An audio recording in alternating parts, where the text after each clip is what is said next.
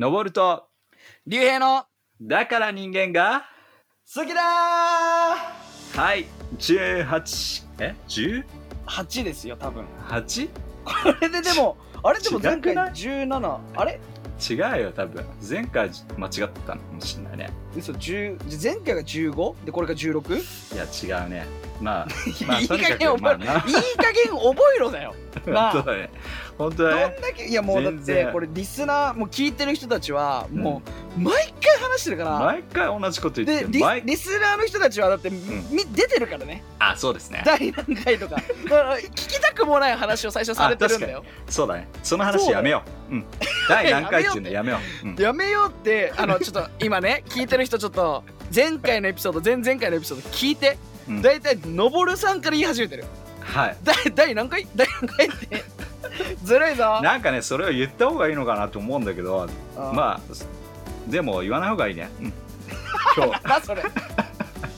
なんだそれ。まあまあ第何回かどうかなんてのはねあ数字じゃねえと。数字じゃないと。もう内容だと。そう。みんな内容が大好き。第何回とか関係なくうん。受け取ったものは何だと。そう。そうだね。ですよ。今日もね、いろいろ受け取ることがいっぱいあるかなというふうに思うし。でもさこれ聞いてる時さあれ前回の内容何だったっけってだってかわいそうだあねそうだね。うん。はい。まあ、とはいえ、あのーまあ、夏ですね。そしてオリンピックが、まあうん前回もね、オリンピックの話したけども、あのーもう開会式、閉会式になどっちか同じミスするな。パラパラリンピック、パラリンピックですね。あそうですね。パラリンピックが始まってるのかななんていうふうに、もう終わり、終わったのかもしれないけどね、パラリンピック。あまあ、これを聞くときのタイミングはね、一週間もしかして終わってるのかもしれないけどね。終わってるかもしれない、うん。まあでもやっぱりこうオリンピックを見て本当にいろいろ感動しますね。本当に。いやー感動したなっていうふうに思いましたよほうほうほうほう。んうまいいですね。あなんかねまあぜ 前回の話もそうだったけどさおう。やっぱりこう戦いのそのね戦いのうん。来るまでのこのストーリーっていうのを知ったりすると本当にあのやっぱり一人の人間。なんだよなんで笑ってんだよ。前回話したってそれ俺。その人の背景とか聞くと武士道につながってるって話したよ話したでしょ？でもこれ これ違うことを言おうかなあのさだからさあのやっぱりさあの金をまあ日本今回すごい金取ってるじゃうんんでまあ金取ったり銀取ったり銅取ったりっていう風にあるけどもなんか面白いなっていう風に一つ思ったのはうん。いや金ってやっぱりすごい1位だからね世う界んで1番目じゃん、まあまあ間違いない。でも銀っていうのは世界で2番目なんだけどもうんスポーツの種類によっては銀がめちゃくちゃ悔しくなってるもう涙してる姿ってめちゃくちゃあるなっていうのを思ってて、あうん。の例えば陸上とかだと、うん。まあ、最後のねファイナル決勝戦だと、例えば陸上の 100m 走とかだと7人が一緒にこう走っていくから、はいはい。そのその場でね123456って順位がついて、そうだね。1位だったらもちろん喜ぶ2位だったら悔しいけども喜ぶ。3位でもお入賞したというかあのメダルがもらもらえるから喜ぶっていうシーンがあるけども、あの例えば野球とかさサッカーとかさこのファイナルがうん1位か2位かを戦う試合のやつ、そうなると2位になって銀メダルもらうんだけどもめっちゃ泣いてるとかめっちゃ悲しいっていう現象になるっていうのが、まあそのメダルの色以上にこういろいろねあの仲が濃いなっていうのをこそう感じたりするね。まあ負けて銀ってやつだよね。うん。なんか柔道とかでもそうだけどさ。うん。ねどうにか頑張って戦ったけど負けてにはたから見たらいや銀ってすごいよ。世界で2番目だよって思うけど、うん。その励ましってむしろ選手からしたら、そいうやでも僕は最後負けました。私はいや最後負けちゃったんですっていう銀だから、うん。そこをちょっとかける言葉が難しいよね。そうなんだよね。だからねあの銀は悲しいんだけど銅は喜んでるんだよね。もらえるかもらえないかね。そうそうそうそうだから面白いなっていうふうに思ってううん。ん、いた今日この頃でございます。なんだよその話。いあやでもさでもさ、うん。あのサッカーのやっぱり久保とか見ててさうん。あの見た？見たよ久保君泣いてたねもう最後相戦。当泣いてたよね。あれ見てうん本当に感動したなっていうふうに思うしいやでもさ、うん。2000年生まれだっけ？2000何年生まれ、うん。わかんないけど、うん。いやだってあの年齢で実際にもうヨーロッパで活躍をしてて、うん。日本の代表を背負ってそうだね。ねで戦って泣けるってさ。いやそう思った。これからの世代すごいよ。彼がうん。国を引っ張る、まあ多分彼だけじゃなくてねすごくフィーチャーされてて目立ってはいるけど絶対、あの2番目3番目4番目の久保君みたいな人がいるわけでしょ実際に。うんそうだね。いやだから彼らが次本当まあある程度年齢になって成熟してやっぱこの国を引っ張るってなった時日本は相当爆発するんじゃない？そのいや。サッカー力で言ったら。いやそうそう感じるし本当に彼のなんか心がこう涙に現れたなったなっていうのをすごく感じるよね。うん。本当に。あのいやでもやっぱりさ人間ってこう失敗したりこううまくいかなかったりした後の、あの行動っていうのが本当に意味があるものでやっぱり久保君ねあの久保選手。あれ今回負けたっていうところがやっぱり意味があるんだよね。うん。次の戦いに対しての気持ちとか自分がどうどこを向くのかっていうのもあのやっぱり失敗したり負けたりすることによって人って強くなったり間違いないよ。するからさ。なんかそれが見えて彼が本当にまたねあの一段と強くなっていくんだろうなっていうのを、いや感じたしね。あの涙っていうのはねあのいやね、すごい。いやなんかあの大大舞台であれだけ泣けるっていうのもすごいなってなんかすごくね心がやっぱり純粋なところもあるんだなっていうのもすごい感じたよ。うん。ただただこうこう野球界じゃサッカーができるとかうまいとか才能があるっていうところじゃなくて一人の人間として悔しいっていうところで本当に心にね心を表して、そうだね、えー人目を惜しまずこうはばからず涙を流しているっていう姿っていうのは、いやーやっぱりオリンピックっていいな。もう終わってからだいぶ時間経つよこれ。流れる時は。確いやーでもね本当に感動しましたよ。いやー感動したね、うん。うん。まあでもその若い人なんか最年少、あの金メダリストって言ってねあのうん。スケーターの女の子だって取ったし、ね、そうだねさくらちゃん。そうそう。すごい面白かったね。あのさ、うん。なんかインタビューとかもめっちゃ嬉しいです、みたいな感じのテンションの。あれもさ、コントラストでよかったよね、なんか「え友達とも」みたいな話してて なんかすごいそ確のね。スケートの文化がうん。いい意味で出てるっていうか、うんほんと次世代の競技だなって思った、うん。なんかユニフォームもかっこよくて、うん。ね、彼ら選手たちはスニーカーを履いててうん。ねあのなんかそのなんていうの競技でかっこいい技をやるとお互いにハイタッチし合うっていうさそうだね。面白かったよね。あー確かにそれ他にないんじゃない？ああいうさ、フーみたいな、お互いにね選手たちがこう敵同士っていうのもね、うん。あの励まし合ってる姿あってね。すごかったよ、うん。あれはだから驚いたな。真っ昼間にやってたけどさ俺、うん。なんかそのうん他のなんかブラジルの選手とかが、うん。あのかっこいい技やったらアメリカの選手とかみんなハイタッチしに行ってあとなんか「フー!」とか言ったりあのエアポッツつけてんだよねみんな。音楽聴いてんだよね。確かに。あれもあ新しいね。すごい文化だなって、うん。なまあ次回の次回もねそのスケートがあるかわかんないけど、でも文化の一つとしてうん。今とこのトラディショナルの伝統的な文化をうん。こうつなげるなんていうの？競技なのかなってスケート、うん。ね面白いね。思った。冬季オリンピックの場合はさほらハーフパイプとかもさはいはいはい結構こうかっこいいんだよね。ジうん。ャケットとかもかっこよくてうん。髪の毛とかもさ、うん。こうパーマ当ててたりさ、うん。若い十何歳とかの選手が世界中にいて、うん。ねいやだから面白かったな。そういう意味でもなんか新しいオリンピックを見れたなって、ね。観客もいなくてね最初はどうなるかと思ったけどいやいやっうんていう話はだいぶ前の話なんだノボさん。ねパラリンピック今やってるからね。うん。そうですね。そうなんだ。まあ月が変わって9月になろうとしてるわけでしょ、これ聞いてる頃には。うん。じゃあ入ろっかもう。うん。本当に本当に。もうアイスブレイクいっかみたいないさやなんかもう盛り上がりがあれだったなと思って、自分で言うなよその、うん。盛り上がってるかどうかは。盛り上がってくる。うん。まあ早く行こ いやねあのこれアイスブレイク俺がやるよみたいなさ、う、うん、勢いよってノボいさんがやね今回そうね。うん。まあなんか降りてくるだろうというふうに思ってさ。いつもそんなにこうアイスブレイク何話すとかいう話もないじゃん。まあまあ確かそんなないでしょ。にもう本番からドンで話すからね。そうだよね。だからそういった意味ではまた出てくるだろうと思ったけどね。ちょっとうん。頑張ったけどこんなもんですよ、こんなもん。はこんなもん。いやうん。まあそうね、うん。俺らの全力がこれです。い、そうですね。はい。ありがとう。本当にずっと聞いててくれて こんなラジオ。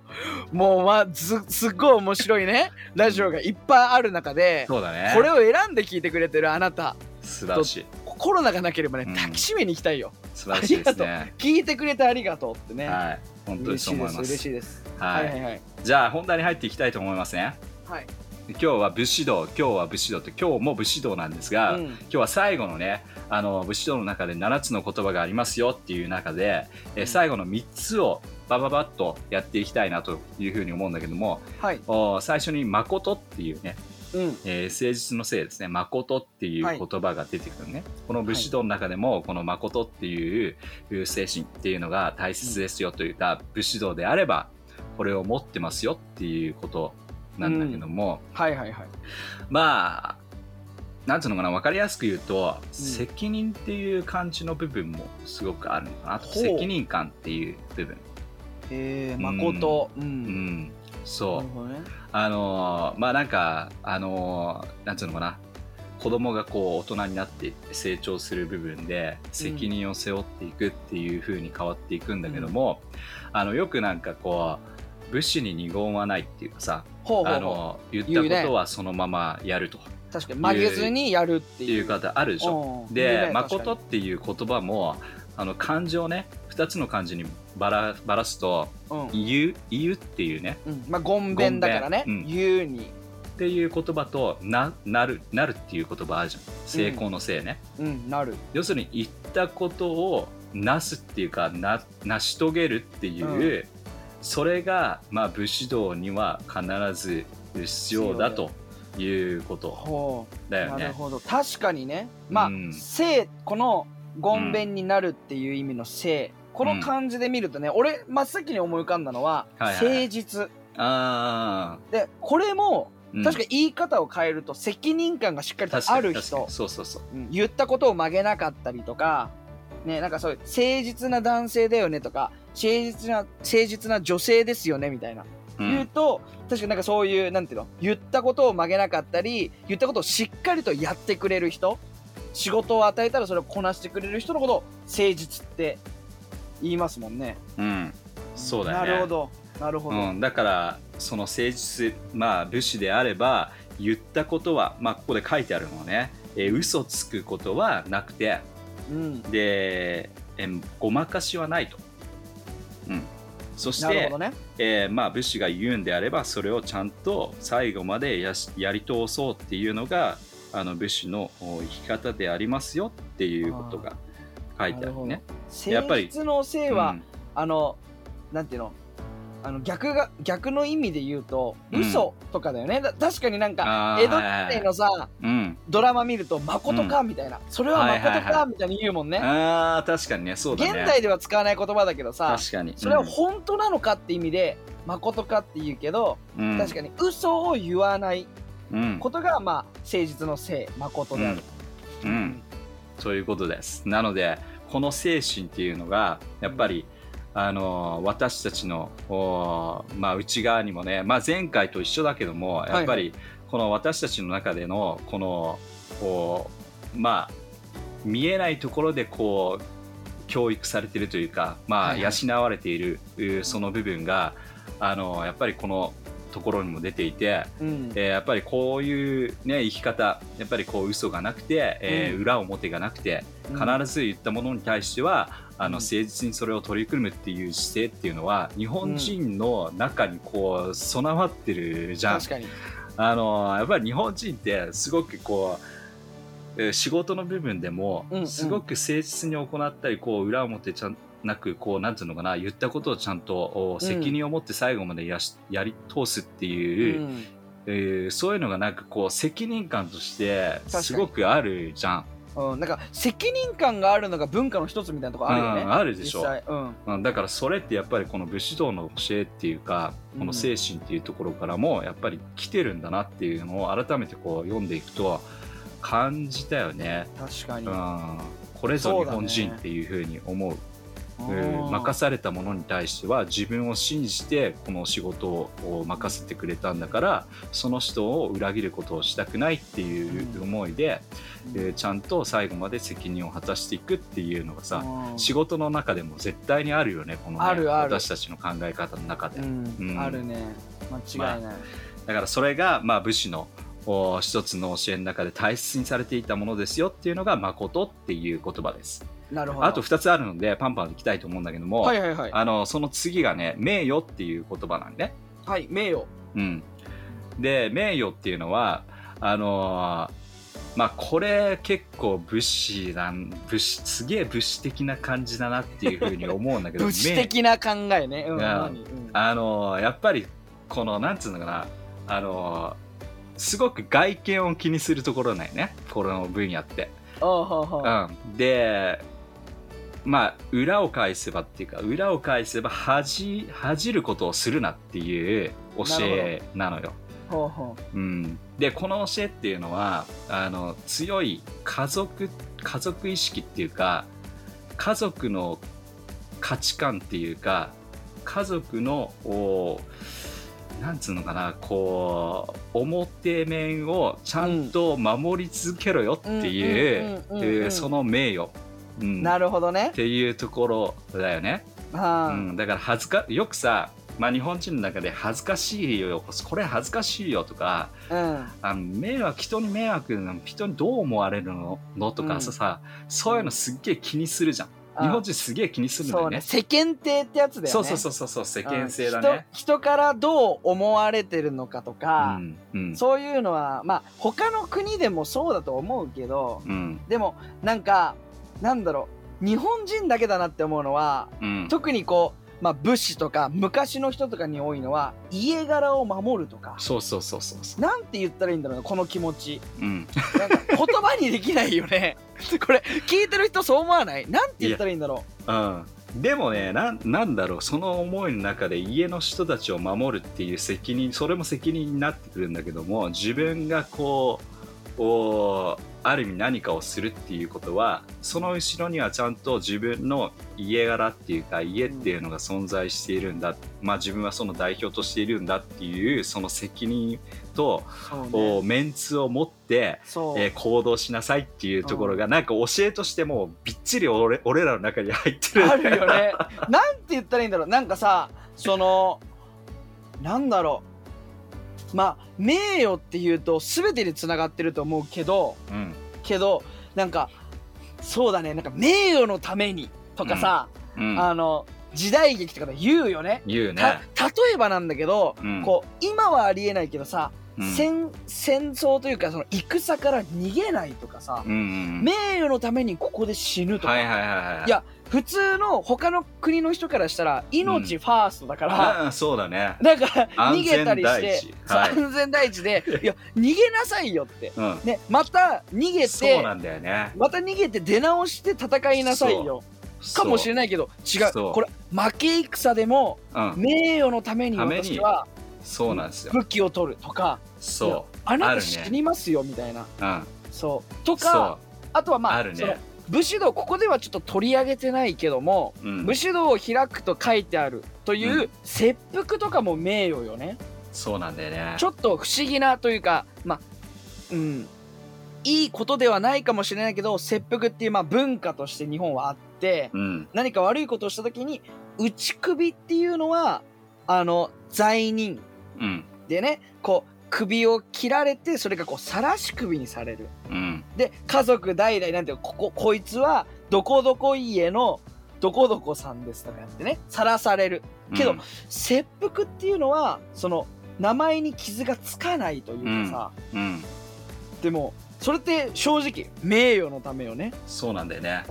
不思議よね。いやあのねまあその切腹の話もしてくれて本当にありがたいんだけども、うん。あの武士の武士道のやつの教えの中で、まあ、本当に7つの言葉あるっていうふうに言ったけど7つ以外にも本当に違うものがいっぱい入ってて、うん。うん。えっとまあ例えば、えー女性の権利とかね、うんなんかすごく現代的な話もすごく出てくるのよね。へえなるほど。あの大和魂というかこう日本人の心っていう部分も教えていたりとか、うん。あのーまあなんかすごくだからねあのぜひ時間があったらこれだけじゃなくても読んでほしいなっていうふうに思うけどもそうだね。そのまあ名誉っていう部分では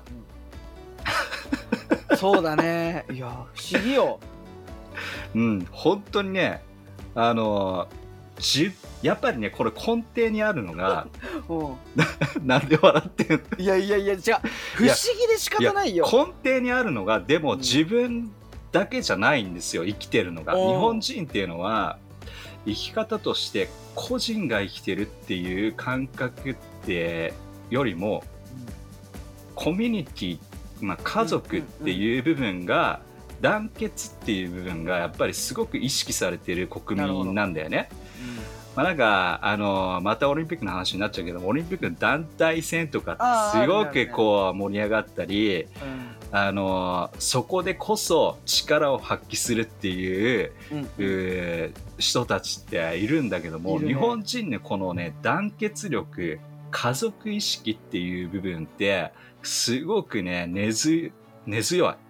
うん。でそこって名誉に関係していてただ自分の自分だけがとかそういう部分じゃなくて自分のバックにいる後ろにいる周りにいる人たちのメンツを守るっていう部分で自分がどう行動するのかっていうところになってるので、まあこれももちろんねメンツ恥をかくとか人に笑われるぞっていう話だけをするとちょっとねあのーなんかいらないカルチャーみたいな感じのところもあるけども、うんうんちょっと深入りしていくとこうなんかこう自分だけが生きてるっていう感覚から抜け出してる生き方なんだっていうそれが精神として武士道あるんだよっていう部分もね、うあるんだよね。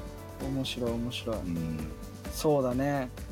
いね不思議だな、ねなんか説明はできないんだけど、DNA が反応する。何この不先週思議な感じ？も言ったけど面白いね。うん。そうなんだよ。そうなんだよ。なんなんだろうね名誉。なんか、うん、奮奮い立つんだよね。そうなんだよね。こう、うん、まあちょっと聞いてる人がピンとこない人がいいたらやいやごめんないさいなやんだけど。多分ね来てると思うな分かってると思う。なんとなく分かると思うね。うんうんううん。んまあその名誉を大切にするっていう生き方、うん。うん、だよね、うん。まあじゃあ次行きましょう。次はね、はいはいはい。最後、はい。忠義っていう、えー言葉。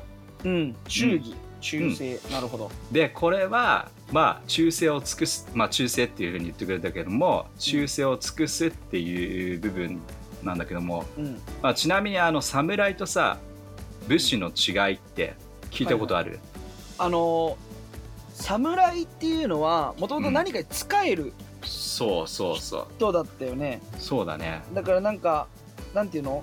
お侍さんっていうのは、えっと何なんか例えばお城に、うん。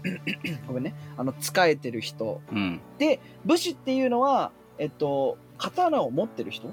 うん。ちょっとわかんない。戦う人。いやでも 多分なんか大まかに言ったらさ武士っていうものがあってその中に武士っていうのも本当にお侍まあそうだよね。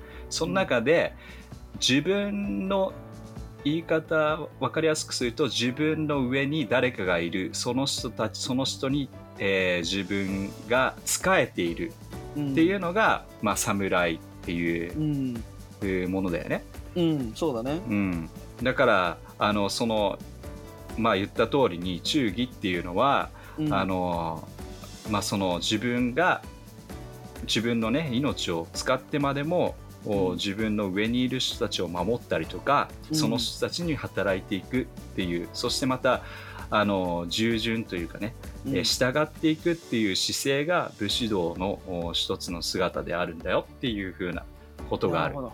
ううん。ん、まあでもこのねえっ、とところで書いてあるところの中でも、うん一番最初に武士道の話をした時にちょっと触れたところがあったんだけども、うん。やっぱり人の人は何のために死ぬのかっていううん。テーマも書かれてたりして、うん。うん。やっぱりそこのところだよね。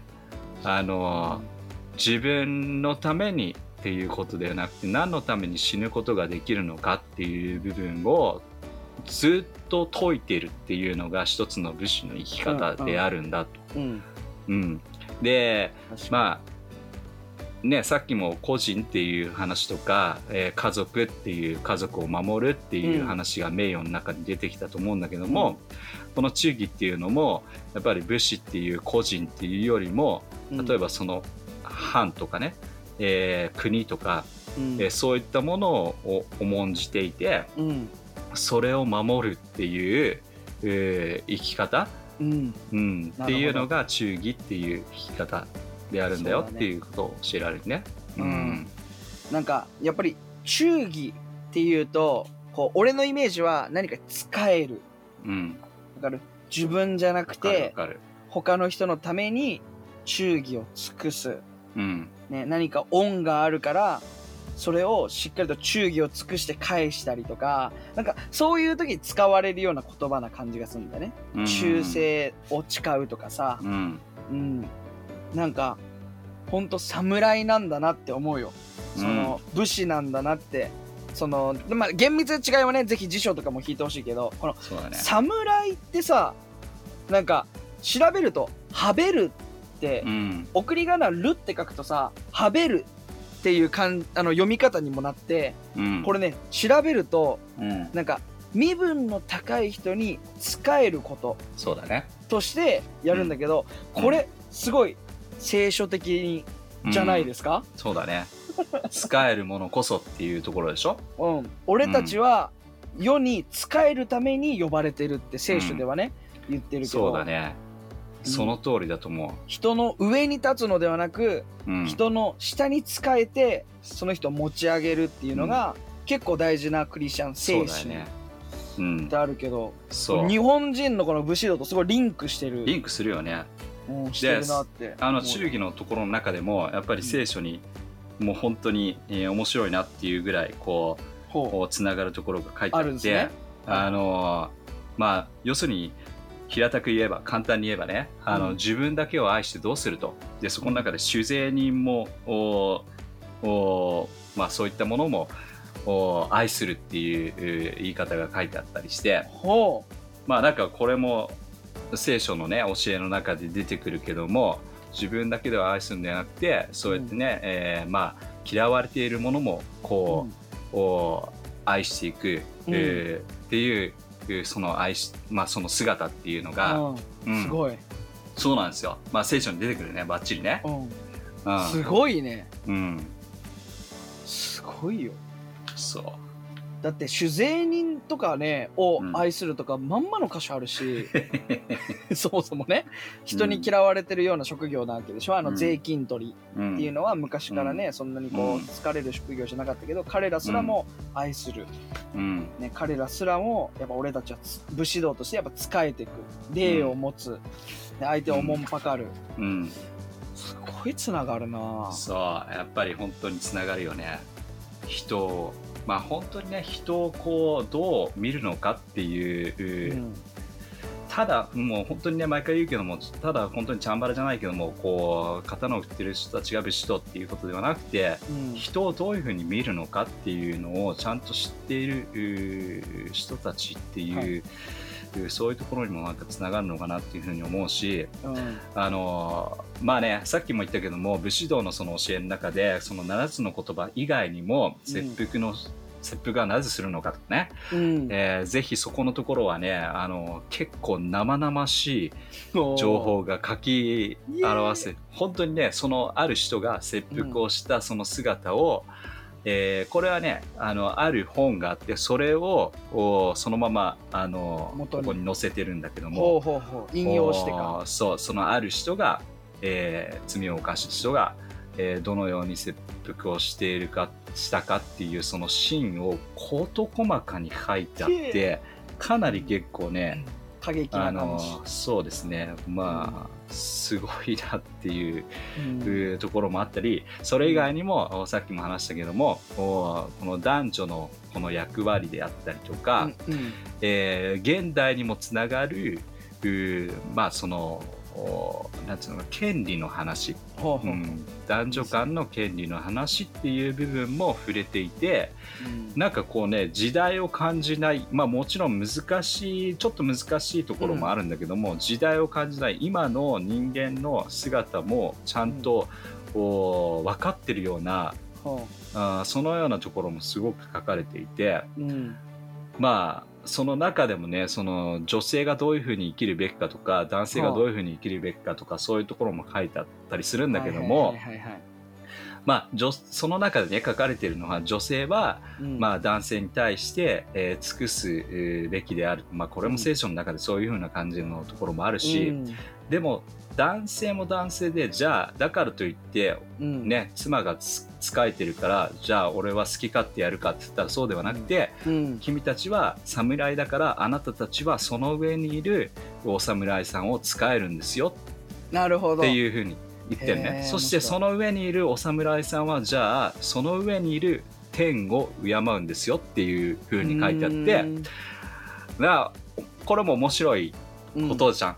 うん。でこのやっぱりそれぞれそれぞれいろんな役割があっていろんなポジションみたいな感じのところもね感じ取られるところがあるかもしれないけども、おでもそれぞれがそれぞれに仕えていく、えー姿勢があることで、うん。えーまあ侍という精神が守られていくっていう部分で、えーまあ本当にいいなと思いながらうん同時にこの本当に聖書の生き方にも通 通じるな通じるね。めちゃめちゃ通じるなって思ったよ、うん。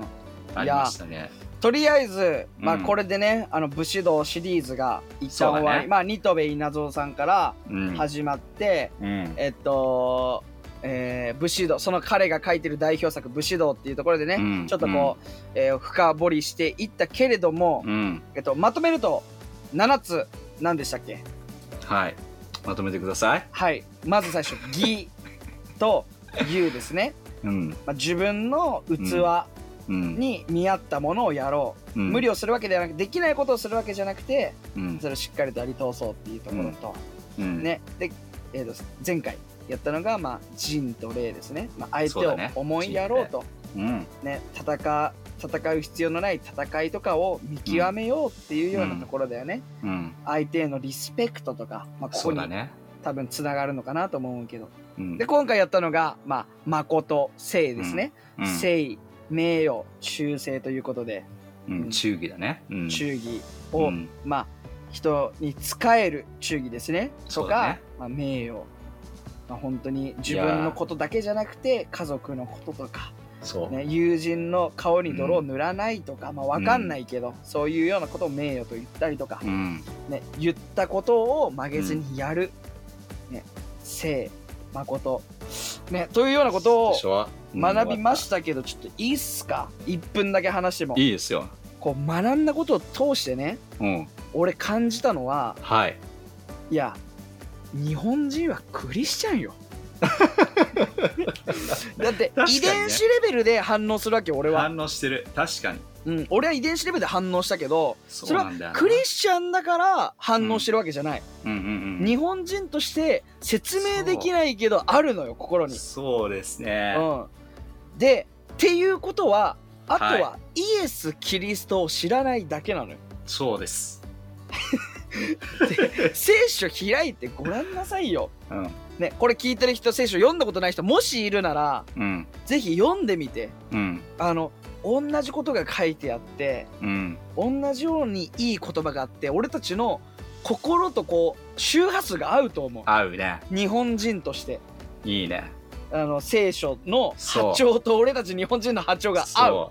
そう。そねなんか良きサマリア人とかいうさ、うん。あの、ね。聖書箇所有名な話があるんだけどうん。ねまあ倒れてるサマリア人がいてうん。まとめて言っちゃうとそれを助けた人は倒れたサマリア人が、まあサマリア人が倒れててそれを助けた人っていうのはお金がある人でも権力者でもなくサマリア人から虐げられてたあの人たちだった、うん。彼らが倒れてる人をサマリア人だとか関係なく助けたんだよっていううん。ストーリーが聖書にあります。ありますね。ね、それと同様になんかいいサマリア人になりましょうみたいな。うん。っていうね。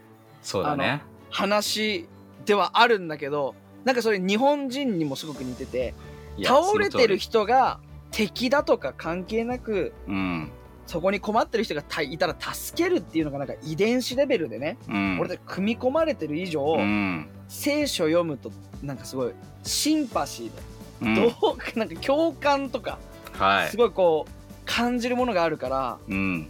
武士道とは死ぬことと見つけたりと言いますけど、うん。ね。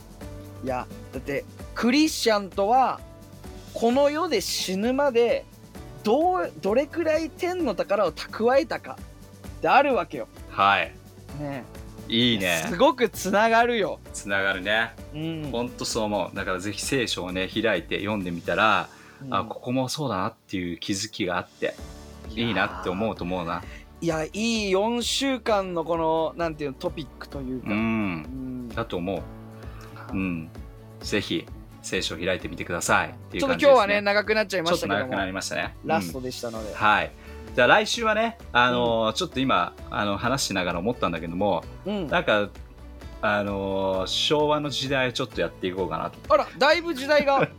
でもいいねいいねいやいいいいんじゃない？そのままこう来てるので明治。そうだね、明治を最初にやったからね、うん。まあ江戸って言って、えーだからちょっとその辺のところをこうかじりながらやっていきたいな、うん、そしてまたこの精神っていう部分で武士道の生き方みたいなところもそうつなげながらの話をしていくことができたらいいかな。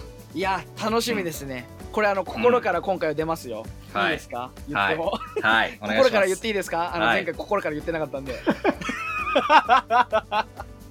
いやー来週は昭和か、うん、こりゃ来週も聞き逃せないね。